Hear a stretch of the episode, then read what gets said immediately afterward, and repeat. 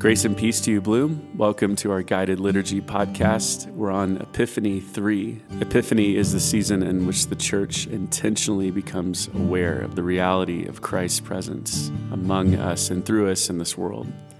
And so, as we go through our liturgy this evening, our hope and our prayer is that we be open to Christ in more beautiful ways, in ways that make us come alive to the reality that we are in every moment held and loved. With me in the room is Seth Slay, Dulcie Booth, and Taryn Jost. We are glad to have you join us.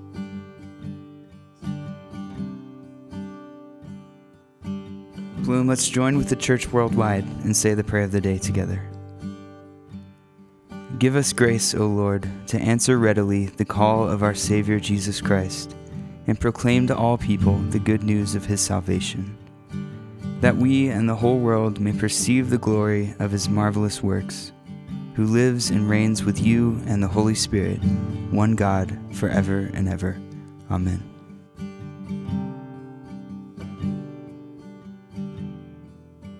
By the mercies of God, let us confess our sin and present our bodies as a living sacrifice, holy and acceptable to Him, which is our spiritual worship.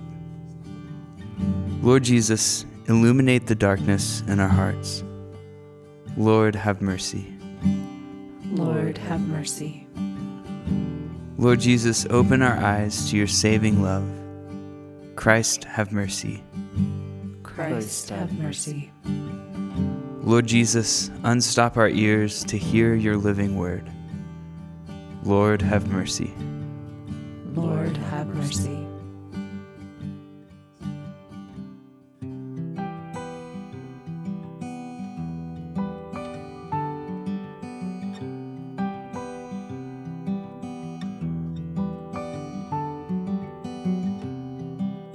High upon the mountains, far below on the plains. The Lord is our lantern, a light for all the ages. Lord, lead us higher to your mountainside. Let us see your glory be transfigured by your light. Hosanna in the highest, God of power and might. Tenderly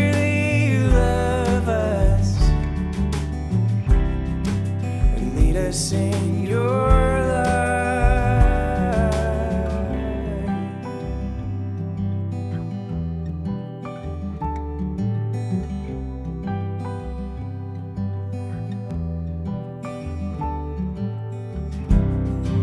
Spoken by the prophets twisted by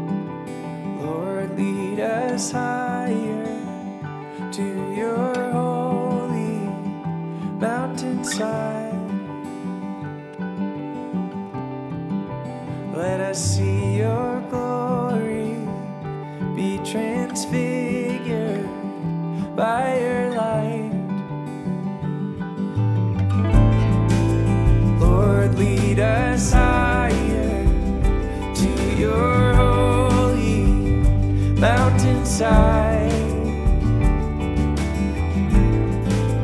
Let us see your glory be transfigured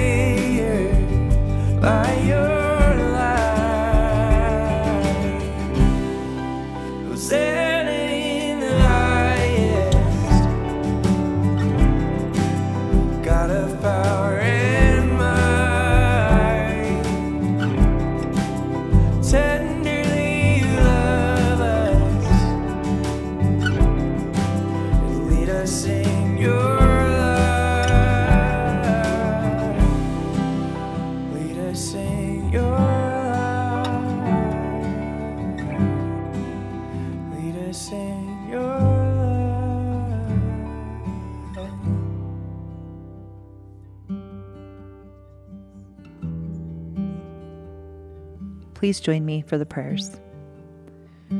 We pray for the coming of God's kingdom. You sent your Son to bring good news to the poor, sight to the blind, freedom to the captives, and salvation to your people. Anoint us with your Spirit. Rouse us to work in his name.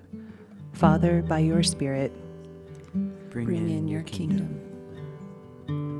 Send us to bring help to the poor and freedom to the oppressed. Father, by your Spirit, Bring in your kingdom. send us to tell the world of the good news of your healing love. Father, by your Spirit, Bring in your kingdom. send us to those who mourn and bring joy and gladness instead of grief. Father, by your Spirit, Bring in your kingdom. send us to proclaim that the time is here for you to save your people. Father, by your Spirit, Bring, in your kingdom. Lord of the Church, hear our prayer and make us one in mind and heart to serve you in Christ our Lord. Amen.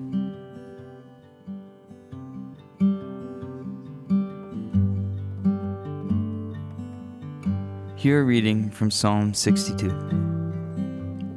For God alone my soul in silence waits. Truly my hope is in him. He alone is my rock and my salvation, my stronghold so that I shall not be shaken. In God is my safety and my honor. God is my strong rock and my refuge. Put your trust in him always, O people. Pour out your hearts before him, for God is our refuge. Those of high degree are but a fleeting breath, even those of low estate cannot be trusted. On the scales, they are lighter than a breath, all of them together. Put no trust in extortion, and robbery take no empty pride. Though wealth increase, set not your heart upon it. God has spoken once, twice have I heard it. That power belongs to God. Steadfast love is yours, O Lord, for you repay everyone according to his deeds. Glory, to, the Father, and, to, the Son, and, to the Holy Spirit, as, As it was in the beginning, is now, and, will be forever. Amen.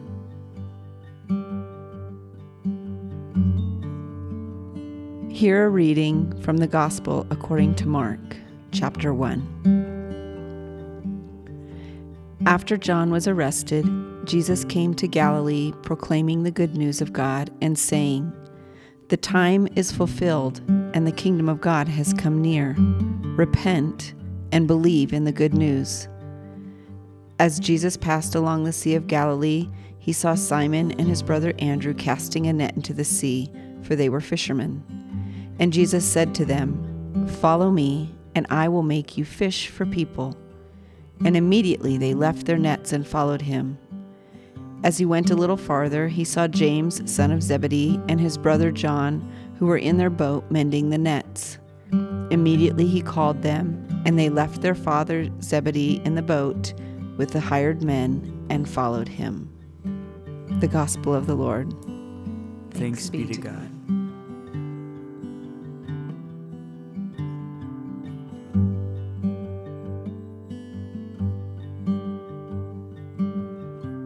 Last night, when we met as a gathered community in our main space for worship and, and prayer and song, And it was such a such a rich time together. The scripture that we centered on was the calling of Nathaniel. It is really just such a sweet story of this man being seen by Christ for who he is and called into this beautiful reality for the next season of his life, seeing the healing and the peace and the grace of Christ flow from Jesus and, and flow from, from him and from his friends with whom he journeyed. And we don't say this often, but um, I do want to invite you to listen to that podcast of that talk because I think it sets the stage for what we're about to um, to center on tonight because tonight is another story of calling. It's another group of people. It's another set of lives who are drawn into a story that's so much bigger than their story or what their lives would have been. And these guys, Peter, James, Andrew, and John, they're fishermen. Jesus stands and he calls them into something of which they have no concept will look like. How could they at that point realize what was to unfold before them? And they, like Nathaniel, would see the dead raised and the sick healed. They'd see those for whom the doors of society had been shut find a place of belonging and of home in Christ. They would see the stories of those who were invalidated and who were left behind be honored and held they would see person after person after person come to the realization that hope is living, that you can touch and feel and see the Redeemer, the Restorer, and the person of Jesus Christ made flesh among them. We just have to be so grateful to be able to read this story and to be able to know what we know lies ahead of these friends with Jesus and and to be able to see this moment for what it is. They just simply responded to the one who called them. They were driven and they were compelled by that place within all of us that longs for eternity, that longs to be caught up into the energy that is love. And that's Jesus to them. But I think what hits me about this story is that three years later, Jesus is crucified. And so everything that they have lived through, everything that they've believed for, the change that's taken place in them, in their minds, in their hearts, in their conceptualization, and their understanding of human value and of oppression and of inclusion and of healing, everything that had made them what they would become in the next three years of their life has seemingly died along with Jesus. And where do we find them? We find them exactly where Jesus found them this day in a boat, fishing. In that place of despair and loss, confusion and hopelessness, they return right back to where they were found before it all started. Hear the story from John 21. After this, Jesus revealed himself again to the disciples by the Sea of Tiberias, and he revealed himself in this way. Simon, Peter, Thomas, called the twin, Nathanael of Cana in Galilee, the sons of Zebedee, and two others of his disciples were together. Simon Peter said to them, I'm going fishing. They said to him, We will go with you. They went out and got into the boat, but that night they caught nothing. Just as day was breaking, Jesus stood on the beach, yet the disciples did not know that it was Jesus. Jesus said to them, Children, have you any fish? They answered him, No. He said to them, Cast the net on the right side of the boat, and you will find some. So they cast it, and now they were not able to haul it in for the quantity of fish. That disciple whom Jesus loved said to Peter, It is the Lord. When Simon Peter heard that it was the Lord, he put on his clothes, for he was stripped for work, and sprang into the sea. But the other disciples came into the boat, dragging the net full of fish, for they were not far away from the land, but about a hundred yards off. When they got out on the land, they saw a charcoal fire with fish laying on it and bread. Jesus said to them, Bring some of the fish that you have just caught. So Simon Peter went aboard and hauled the net ashore, full of large fish, a 153 of them. And although there were so many, the net was not torn. Jesus said to them, Come and have breakfast. Now, none of the disciples dared ask him, Who are you? They knew it was the Lord. Jesus came and took bread and gave it to them, and so with the fish. This was now the third time that Jesus was revealed to the disciples after he was raised from the dead. The Gospel of the Lord.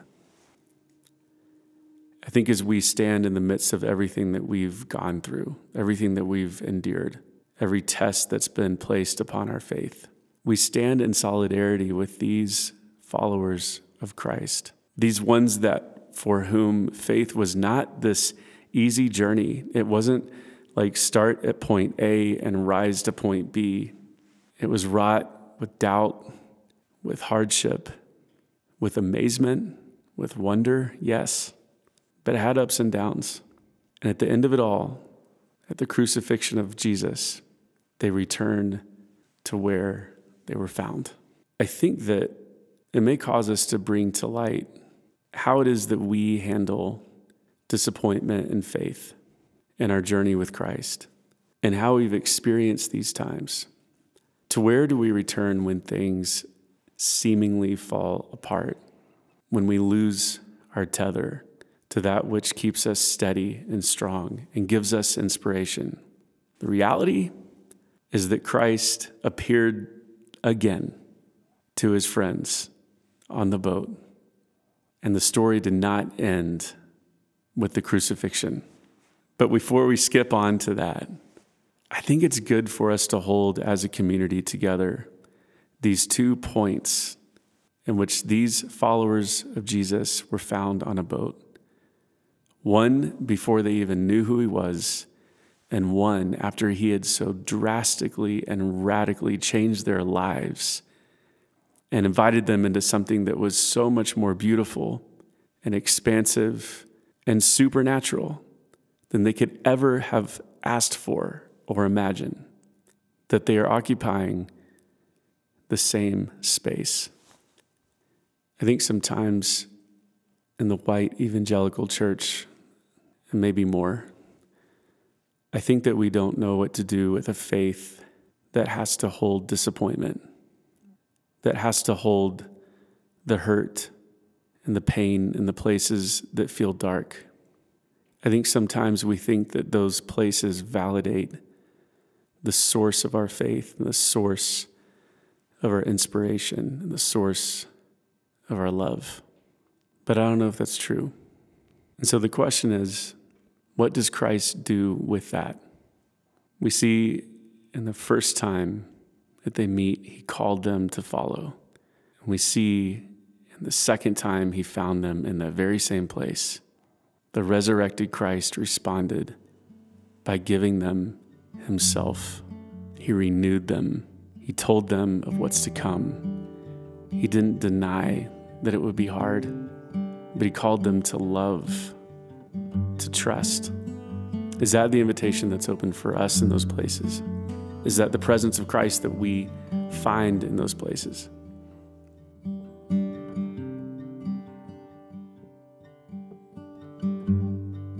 you know, stepping outside of it as far as looking at the story itself, like the question that came to mind when I'm totally like the bystander of not walking in their shoes, like watching from the outside, like you're saying, they return back to what they know.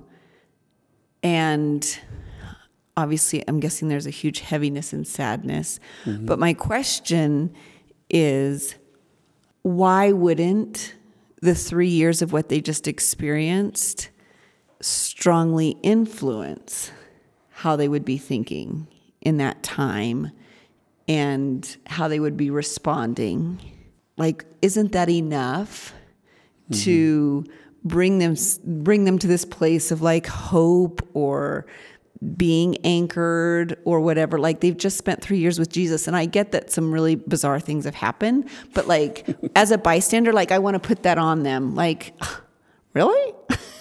Why can't you why don't why why didn't those 3 years change you to where you're going into that back to that place different and therefore it carries you but then I put myself in their place and I feel like I'm in a very similar season of like, I got, I know nothing. And what are you doing?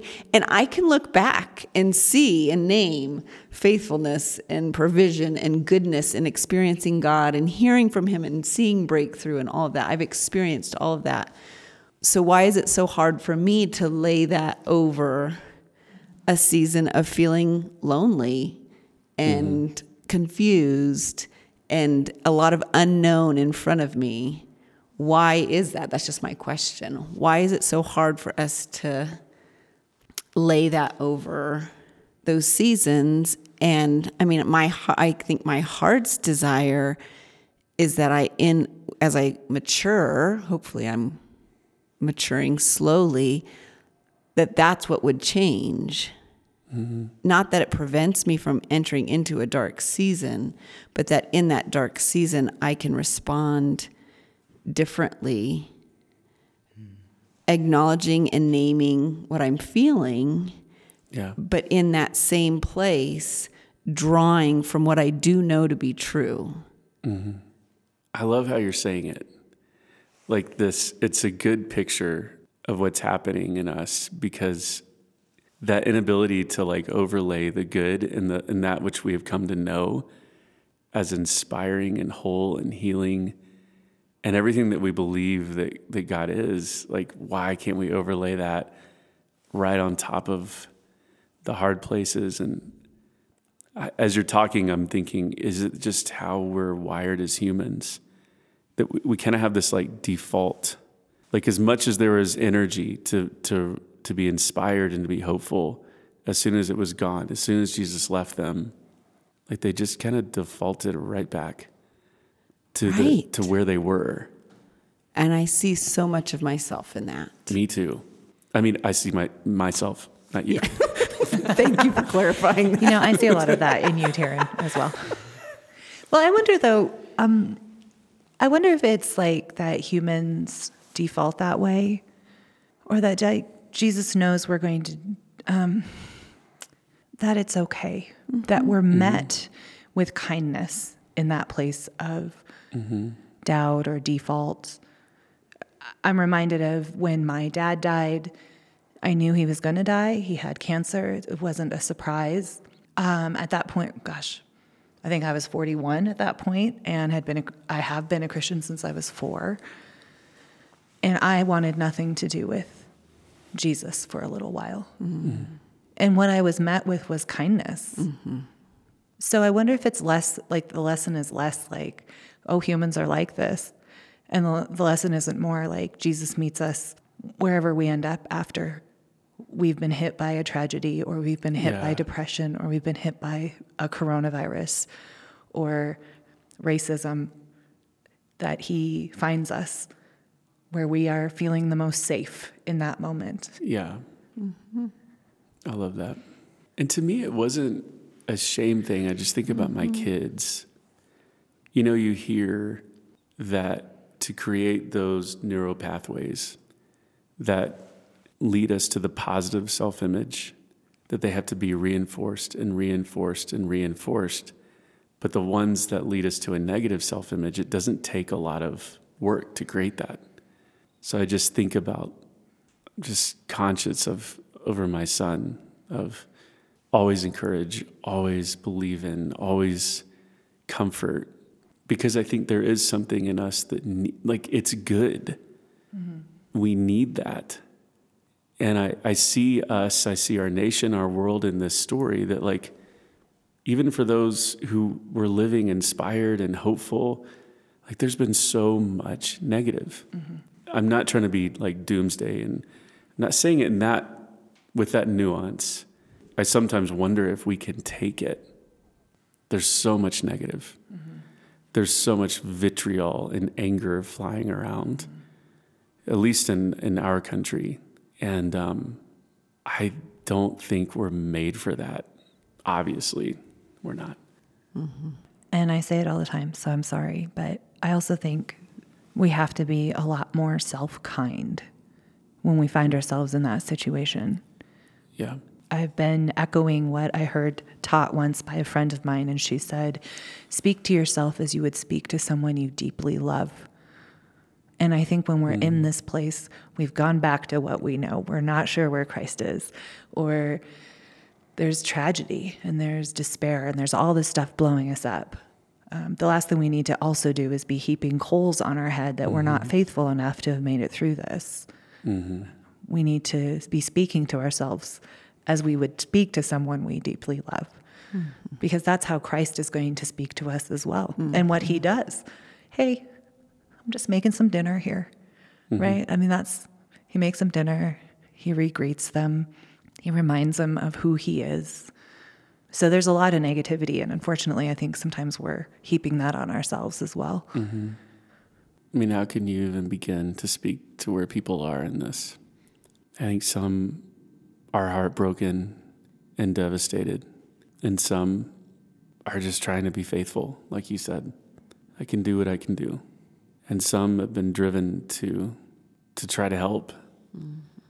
and to do what they can and to give of what they have. And the hard the hard part about it, so understated, is that we can't be together. Right. We're not in the boat together. We're all on our separate little life rafts or whatever we've constructed. So that makes this season just so uniquely different. It has been the thing that, as our leadership and, and staff and house church leaders have stayed up at night and, and prayed and tried to get some sense of, of this whole year. But it's different when you can't see and touch and, and be with the people who you've come to trust. We've come to be a family mm-hmm. here. So it's just something so, so against everything that we believe to be beautiful and to be true. And this is not a statement on the necessity to quarantine or masks and all that. That is, it is what it is. It's a realization that being one with Christ and with each other has looked in the tangible entirely different in this season. Mm-hmm. And I love what the two of you have, have brought to the to the table tonight because we can't even assume to know where the disciples were that night in the boat. But we are as distant from them as we are from those whom we used to interact with on a regular basis. And that's just so hard to, to grasp. I mean, the the word that keeps coming to mind as I've been listening is like rhythm. Like the disciples did what they know how to do. It's like what you said, Taryn. Mm-hmm. And that's where Jesus found them, you know. And honestly, that's probably been the be- the best advice that I've heard throughout this time, mm-hmm. this past year. Is like find consistent rhythms, like exercise and mental health checks and all sorts of things that like just try and find some kind of routine or rhythm that will help get you through this time and like maybe it's a reach for like what's happening in this story but that's what they were doing. Like they were mm-hmm. surely in grief or just like mm-hmm. hurting but they just decided we're going to do what we know how to do. Right. and that's where Jesus found them. Mm-hmm. It's one of my favorite scenes in any story that I've ever heard is Jesus resurrected making breakfast for his friends on the shore of the of the water. It just speaks to the kindness and the constant knowing that is Christ to us. So there's no really like bad ending to this. It's it's more about to me learning to be present with all of it mm-hmm. all that our faith entails, and all that our journey holds. And to know that we will be found. I mean, part of me wonders if they returned back to that place where they were found the first time because they longed and needed to be found again. Hmm. And we are every moment of our lives. Well, Bloom, our prayer uh, is that this has been helpful. Most of this time that we've been gathered in this room has been in silence and contemplation of just what we've been through and um, of the promise that Christ is with us, that He sets tables for us in every place in which He finds us mm-hmm. bread and wine and breakfast. But I do want to say, just before we close, that our hope and, and our work in the next few months is to is to play our part in the work of restoration that Christ is doing in our community. And so, as part of that, we'll have just folks that have been a mentor to us and um, and a presence in our community, from therapists to spiritual directors to pastors. We'll be offering spaces for those in our community to be heard and to receive the support that they need to carry on and to heal as we go into the next season of our life together.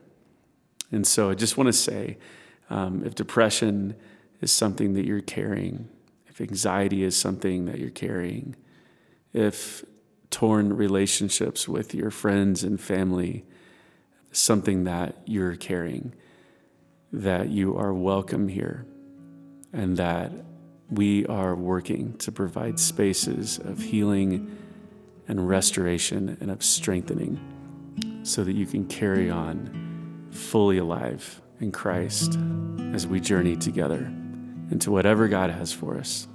So, grace and peace to you. May you serve Christ and all people, and may you know the love of the one who has never let you go. Have a great week. Bloom, gathering our prayers and praises into one.